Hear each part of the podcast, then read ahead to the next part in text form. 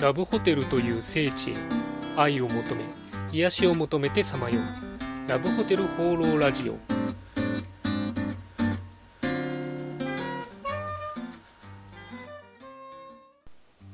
はいということで今週も始まりましたラブホテル放浪ラジオ第54回パーソナリティのラブホテルファンブロン管理人です。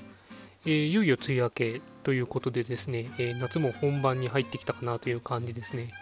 もう尋常じゃなく暑い日が、えー、続いてる感じですね。夜もそれであれなんですよね、まあ、熱帯夜ということで、全然気温も下がらないんで、えだんだんあのクーラーの終了タイマーの、え時間が伸びてるような、えそんな感じです。まあ、この時期やっぱりテレビでも言ってますけど、水分補給をこまめにしてですね、え皆さんも体調管理に気をつけていただければというふうに思っています。それでは今週もよろしくお願いします今週の気になったラブホテル情報。はいということで私が独断と偏見で今週気になったラブホテルに関する情報をご紹介するこのコーナー。今週のテーマはこちら。最近オープンしたホテルその2です。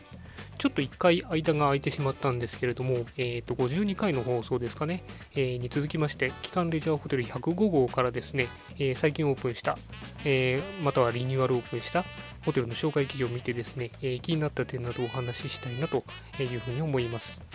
えー、ということで今回その2の一番最初はですね、えー、町田に、えー、4月にリニューアルオープンした、えリゾート系ホテルさんの写真を見ながら、お話ししようかと思います。まずあの目を引いたのがですね、入り口にこう綺麗にライトアップされた、え噴水がありまして、ま、すごく素敵だなという感じですね。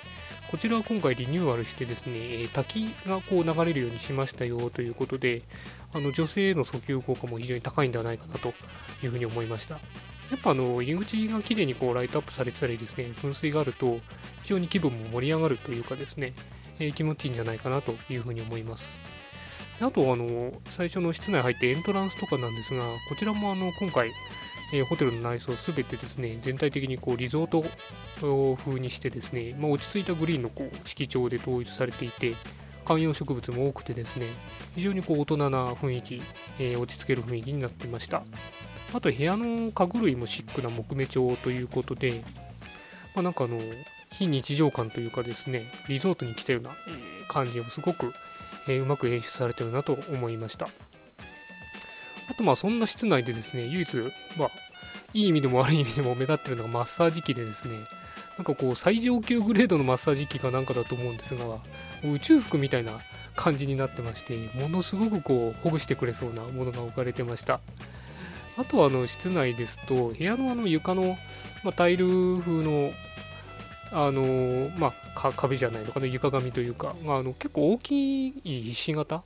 のタイル風になってまして、これが結構部屋に与えるこう印象がだいぶ変わるなということで、非常に面白いなと、え思いました。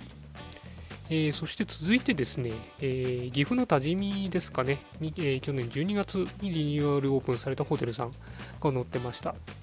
まあ、先ほどの町田のホテルさんが落ち着いた大人のリゾートというのに対してですね、こちらこう豪華なヨーロッパ風の作りになってますね。ということで、もう室内こうシャンデリアがバシバシどの部屋にもあるんですけれども、あの普通のシャンデリアじゃなくてですね、紫色の光のシャンデリアでして、非常に珍しいなと思いました。結構あのシャンデリアっていうとね、あの光とか黄色でキラキラした感じが多いかなと思うんですが、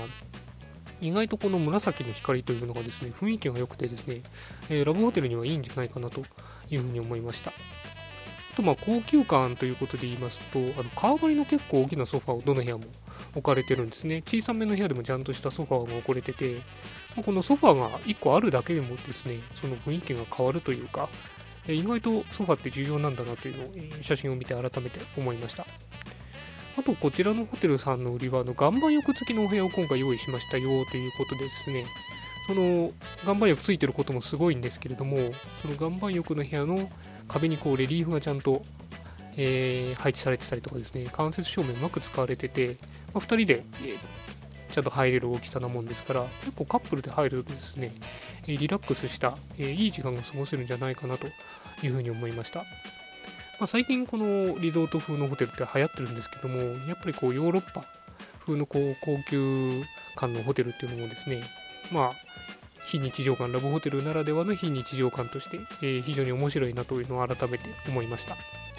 えー、そんなわけで今回は最近オープンしたホテルその2でした。